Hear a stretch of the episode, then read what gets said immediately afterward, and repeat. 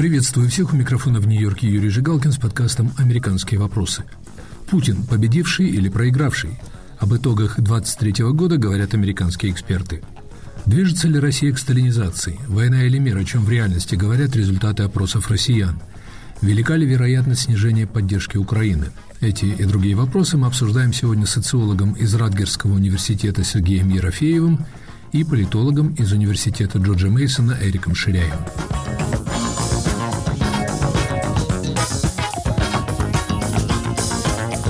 Путин чувствует запах исторической победы на фоне признаков возрастающей слабости Запада, пишут аналитики Атлантического совета в Вашингтоне.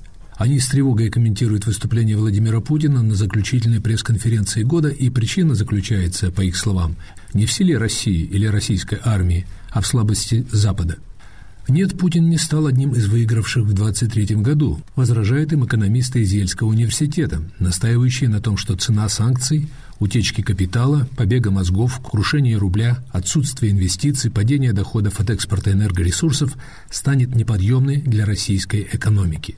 Да, было бы ошибочным торжествовать, пишут ельские профессора, но не менее ошибочным было бы уныние и цинизм скептиков.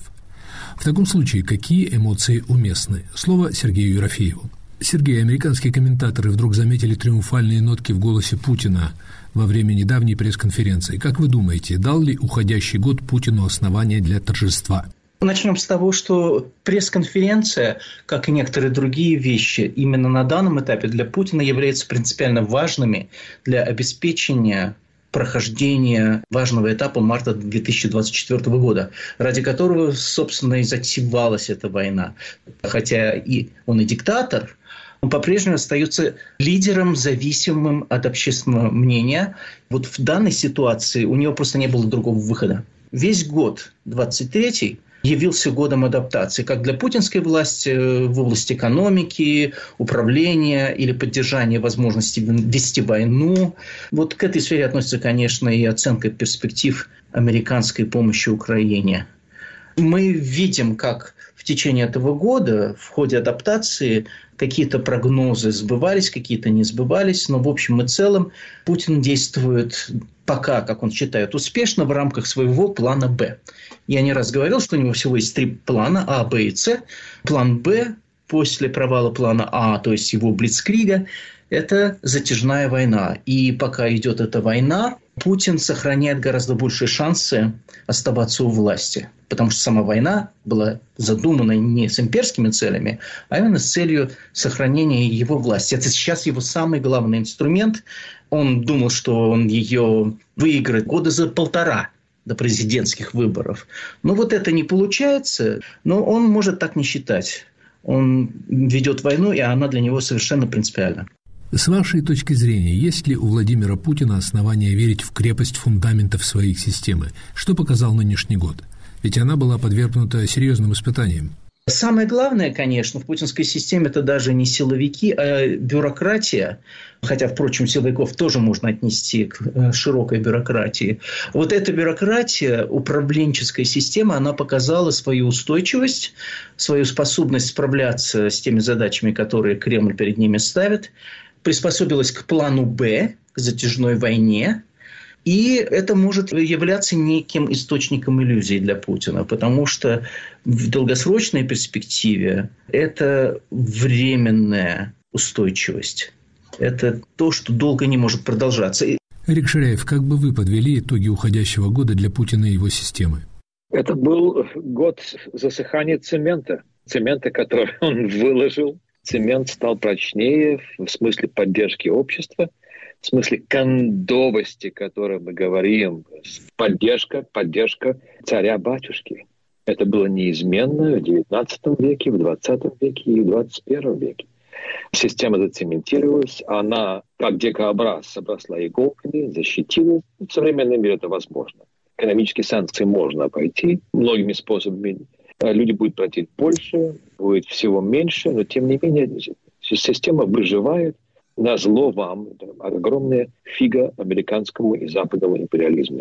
Но если верить последним вопросам, люди, россияне, начинают понимать, что за эту, как вы выразились, фигу Запада нужно расплачиваться. Страхи, тревоги растут, некоторые опросы указывают на снижение уровня поддержки войны в Украине. Сейчас вот заканчиваю второе издание своей книги по общественному мнению. Общественное мнение – это очень-очень зыбкое понятие. Это, это как кисель, который расползается повсюду. Как задашь вопрос, какое время, кто задает вопрос, почему и как люди думают сегодня. Завтра будет по-другому. Да, молодые люди недовольны войной. Москва, Петербург особенно, большие города.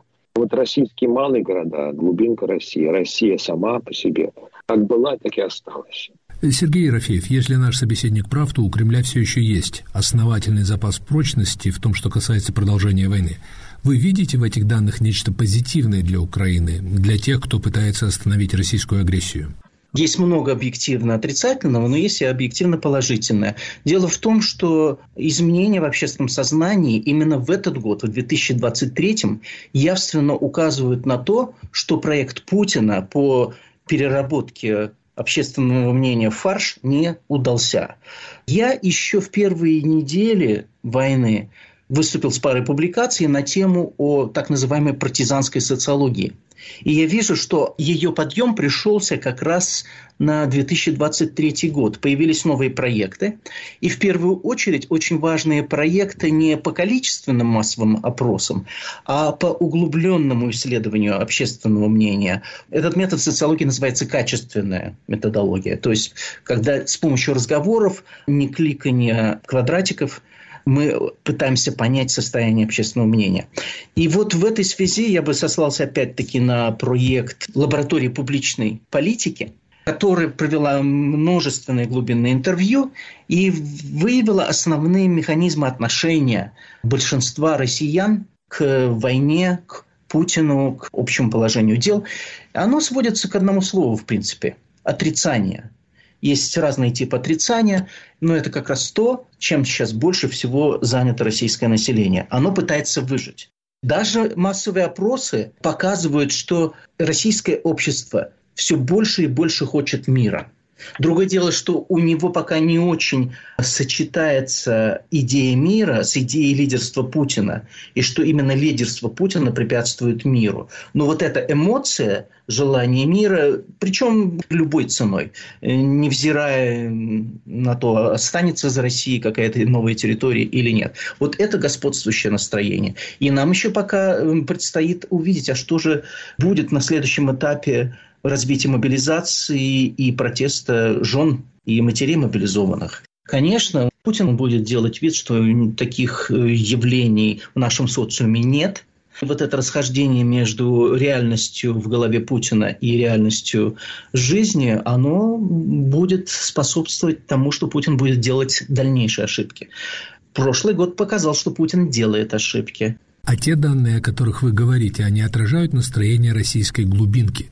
Количественные опросы репрезентативны. Они учитывают общую демографическую картину и, соответственно, строят так называемую выборку. То есть можно переносить результаты опроса на состояние общества в целом. Чего нельзя с полным доверием делать, так это полагаться на абсолютные значения на абсолютные проценты, которые показывают эти опросы. Надо обращать внимание на тенденцию по месяцам, по годам, и надо обращать внимание на соотношение разных ответов. Но можно сказать, что по всей стране и в том числе в депрессивных, депривированных регионах, откуда как раз активнее всего мобилизуются люди на фронт, тенденция одна и та же. Люди устали от войны, можно сказать, что у них есть еще терпение. Возможно, на следующий год они устанут еще больше. И эта картина повсеместная в целом. Эрик Шерейф, в этом году в американской прессе довольно активно обсуждался вопрос, куда идет путинская Россия. В этом контексте упоминался термин «сталинизм» или «неосталинизм». Как вы думаете, какую систему создает Путин?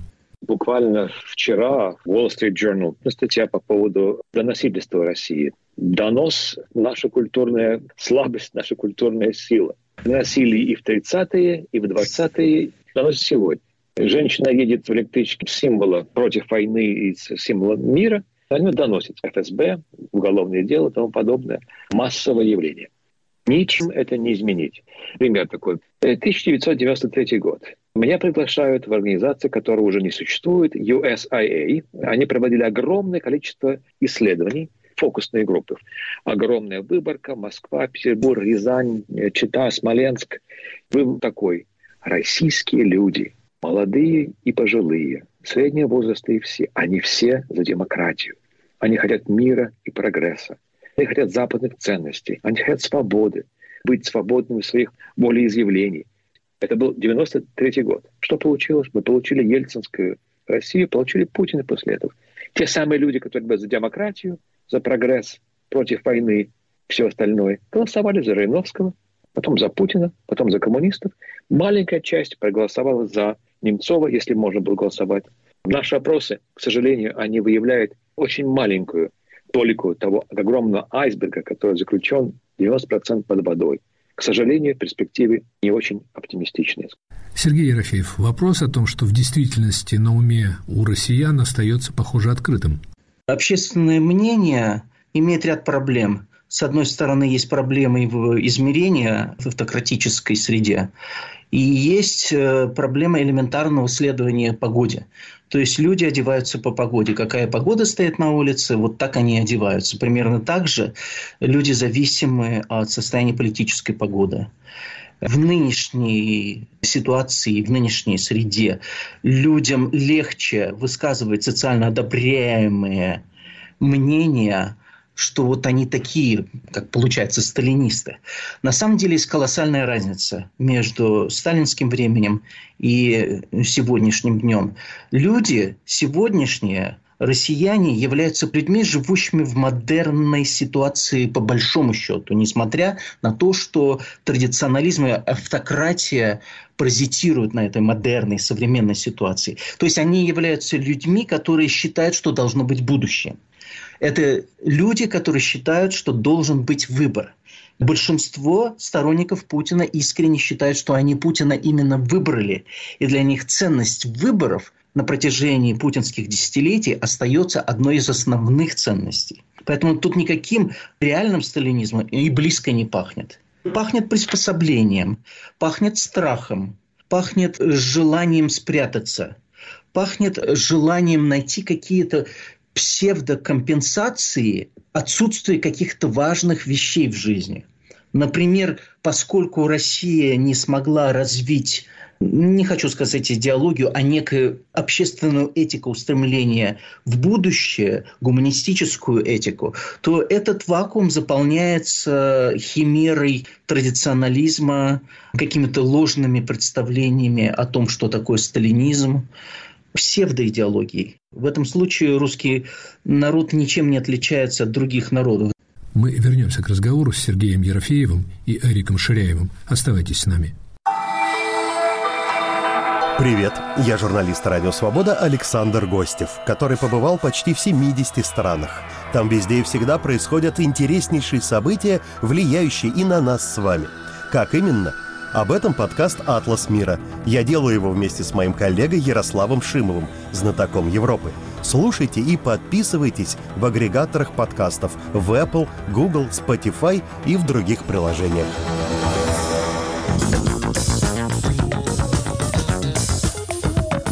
Микрофона в Нью-Йорке Юрий Жигалкин с подкастом «Американские вопросы». Путин – победивший или проигравший?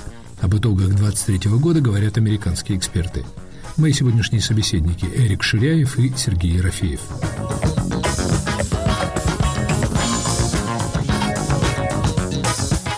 Эрик, все-таки хочу вернуться к своему вопросу. Какую систему создает, на ваш взгляд, Путин? Обоснованы ли эти американские тревоги относительно возрождения на гигантской территории сталинизма?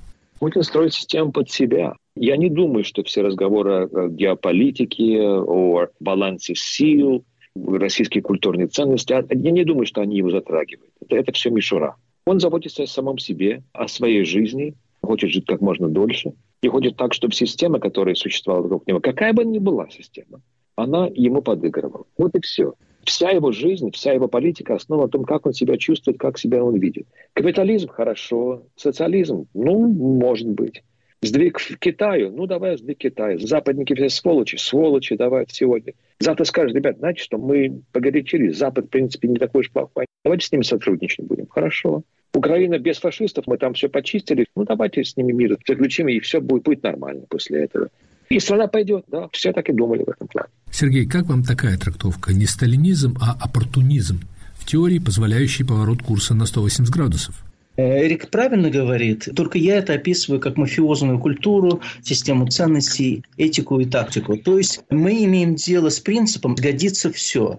И не надо делать из Путина великого и ужасного. Это система, которая заточена персонально под Путина, но у нее такая особенность – она не только персоналистская, она основана на власти определенной специфической культурной группы которую, если уж обозначать одним словом, то использовать слово «мафия». Власть в России даже не чекистская.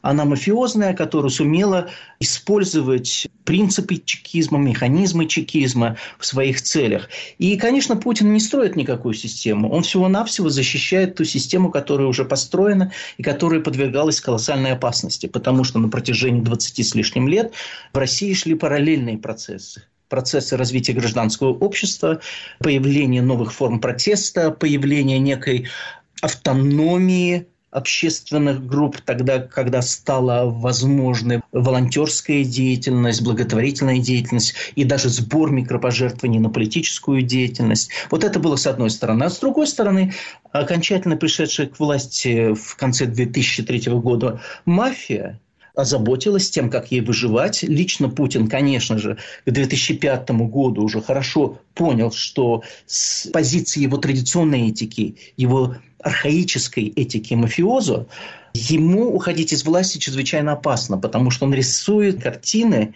своей, возможно, даже гибели. Он не понимает, как можно уйти от власти и не очень сильно физически пострадать. Это специфическая культура. И, конечно, чем дальше, тем страшнее Путину уходить из власти. 23-й год стал для него абсолютно критическим, даже несмотря на то, что он незаконно поменял в очередной раз Конституцию. И все равно не было уверенности, все равно гражданское общество представлялось ему таким страшным, что Путин решился на войну против Украины. Эрик Ширяев, как вы думаете, что может представлять самую большую опасность для этой системы в будущем году? Ну, самая большая опасность для системы – это, конечно, внутренний коллапс, кварцовый переворот, неожиданная кончина лидера, неожиданные изменения ситуации внутри. Вспомним так называемый Брежневский переворот при Хрущеве. Да, сказать, все тряслись и, и боялись, и тем не менее голосование против Хрущева. Простое голосование, все, человек ушел. Какие изменения самые реальные? Говорить о внешнем давлении, любая система, она приспосабливается и к санкциям, и к ограничениям, и ко всему. Люди приспосабливаются. Вот мне пишут мои одноклассники, с ними общаемся. Ну что, говорит, я не могу поехать во Францию, не могу поехать в Швецию, в Финляндию. Ну, поеду, сказать, в Рязань, посмотрю природу там. Поеду в Калмыкию, какие там поля, какие там степи. Все. Да, к тому же опыт отказа от импортных сыров у них богатый. Говоря серьезно, вы не упомянули поражение на поле боя. Вы думаете, такой вариант выглядит менее реалистичным? Важно не что происходит, важно, как это интерпретируется правительством, средством массовой информации, журналистами. Все, Россия победила в войне. Украина наказана, Украина на коленях, давайте заниматься другими делами. Все, страна повернет тут же, сказать, на 180 градусов, на 90, там, 45. Все, если Владимир Владимирович сказал такое, ну, все, ладно. Мы их проучили хорошо. Еще нужно будет еще раз проучим там, в Польше там, или в Молдове, в Грузии и будем говорить на Украине. А вы там говорите в Украине как хотите, а мы будем говорить на Украине. Вот все наш выбор. Рейтинг поднимется на 90%. Э, хорошо. Сергей Ерофеев, как вы думаете, от чего будет зависеть выживание вот этого путинского режима военного времени в будущем году? Главным агентом перемен в России является, как и всегда, российское гражданское общество с его политическим авангардом, который сейчас находится в очень сложной ситуации. Важно понимать, что когда мы говорим о факторах изменения политической системы в России, их в принципе три. И чаще говорят не о россиянах, а говорят о внешнем давлении, говорят о проигрыше Путина на поле боя, Хотя я не раз говорил о том, что на данный момент, по состоянию на сегодня, путинская система имеет достаточно ресурсов, чтобы выжить, пережить даже вывод войск из Украины.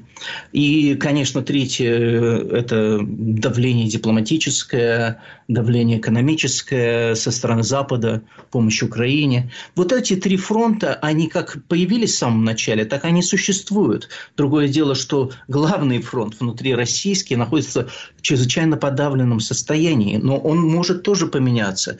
Эти факторы взаимодействуют. Например, когда политологи, ну, скажем, вот Екатерина Шульман заявляет, что все решит кризис внутри руководства, внутри элит, и вот именно такими кризисами определяются радикальные перемены, то это не совсем правильно.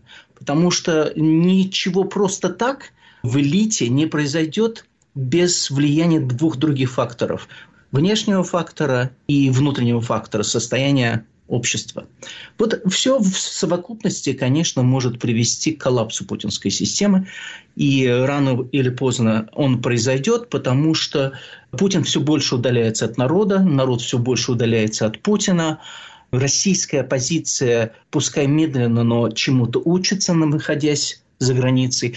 Если уж говорить об итогах 2023 года, одним из важнейших итогов является появление новой инициативы под названием «Брюссельский диалог». Это попытка некоторых лидеров Европарламента мобилизовать западное общественное мнение, западные правительства, международные организации на сотрудничество с российским гражданским обществом, который сейчас пытается себя найти и найти способы воздействия на ситуацию и в смысле войны в Украине, и в смысле того, что происходит внутри самой России. Эрик, складывается впечатление, что в конце 23 года желание помогать Украине в США меньше, чем годом раньше. И наверняка это внушает оптимизм людям в Кремле. Это верное впечатление с вашей точки зрения? Конечно, всегда есть психологическая усталость от всего, любой кампании политической, э, любой акции – тем более, когда не видишь итога своих акций и тому подобное. Да, поддержка может уменьшаться в общественном мнении, но тем не менее США, в Конгрессе и в Палате представителей, и в Сенате поддержка Украины достаточно серьезная, и она будет продолжаться. Это политически будет важно на выборах. На будущий год это будет важным фактором. Любой, кто скажет, что хватит помогать Украине, давайте строить мосты, соберет, может быть, себе 10-20%, но в целом проиграет. Поэтому Украина будет поддерживаться. поддерживаться. Такое настроение существует и в, в Европе. Выборы показывают, что в Голландии националисты победили, но тем не менее они за поддержку Украине. В Польше новый премьер-министр за поддержку Украине мы видим, несмотря на то, что там правые, левые, там, зеленые побеждают, тем не менее, они все настроены однозначно против политики Путина по отношению ко всему миру, по отношению к Украине. Поэтому в этом плане, мой взгляд, оптимистичен, Юрий. Но выбор, как его представляют оппоненты помощи Украине, не между строительством мостов и защитой от российской агрессии, а защитой южной границы от угрожающего США многомиллионного потока нелегальных мигрантов к сожалению, но вот часть нашей жизни политический маневр, при котором демократы, республиканцы, они увязывают одни проблемы с другими. Думать так, что хорошо, сказать, либо, либо мексиканская граница, либо Украина, это неправильная интерпретация. Все об этом понимают. Вопрос просто, когда, как скоро все это будет сделано. Нужно укреплять границу, нужно помогать Украине. Как сделать так, чтобы был баланс? В этом-то и есть политическая проблема. Вот искусство политики, искусство театра политического, которое сегодня происходит в хорошем смысле. Да, там актеры, актрисы играют свои роли, выступают по сценарию, но должна быть еще импровизация, мы понимаем. Помощь Украине идет, она будет продолжаться. Вопрос решится. Сергей Ерофеев, как вы думаете, продемонстрирует ли будущий год иллюзорность кремлевских надежд на снижение уровня поддержки Украины Западом? Я с этого, собственно, и начал. Если говорить об итогах 2023 года, то это год адаптации, в том числе адаптации к затяжной войне и привыкания к той мысли, что будет и усталость что мы имеем дело с марафоном, а не со спринтером. И западным демократиям приходится к этому привыкать. И это привыкание происходит прямо на наших глазах. Хотя не все сразу хорошо видно. Я думаю, что следующий год покажет новые возможности приспособления к ситуации именно со стороны гибких общественных систем. Западные демократии все-таки это гибкие системы, они лучше адаптируются к той же затяжной войне. Они демонстрируют то, что избирательные кампании и риторика лидеров противоборствующих групп не всегда означают то, что потом после выборов станет реальной политикой.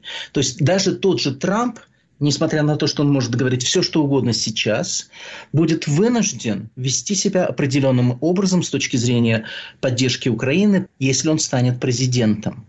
Можно спорить, будет ли он намного меньше стараться помогать Украине, но это уже отдельный вопрос.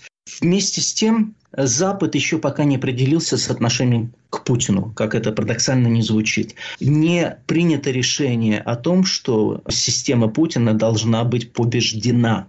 Именно система, потому что она является корнем всех нынешних проблем. И фраза, что оборонительную войну Украины против Путина надо поддерживать столько, сколько требуется, это такое половинчатое решение, которое пока не ведет к разрешению этого конфликта, глобального конфликта. Поэтому Западу нужно будет все-таки свыкнуться с мыслью, что Путина быть не должно. И тогда достаточно будет определенного количества ракет нужного радиуса действия для того, чтобы изолировать Крым. И, в принципе, Путин войну проиграл. Это был подкаст «Американские вопросы» с Юрием Жигалкиным. Путин – победивший или проигравший? Об итогах 23 года говорили американские эксперты социолог Сергей Ерофеев и политолог Эрик Ширяев. Слушайте «Американские вопросы» на сайте «Радио Свобода», в эфире, на приложении TuneIn, на канале подкастов «Свобода» в YouTube. Подкаст доступен на всех основных платформах подкастов. Пишите мне, комментируйте в социальных сетях. Всего доброго и до следующей недели.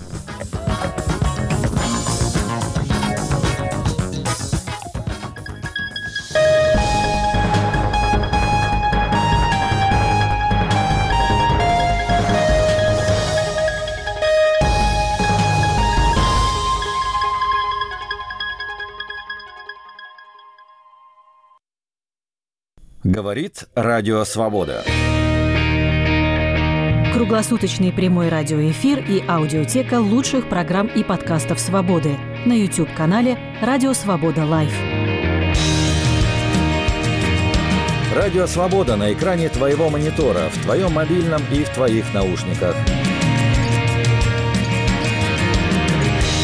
YouTube-канал «Радио Свобода Live».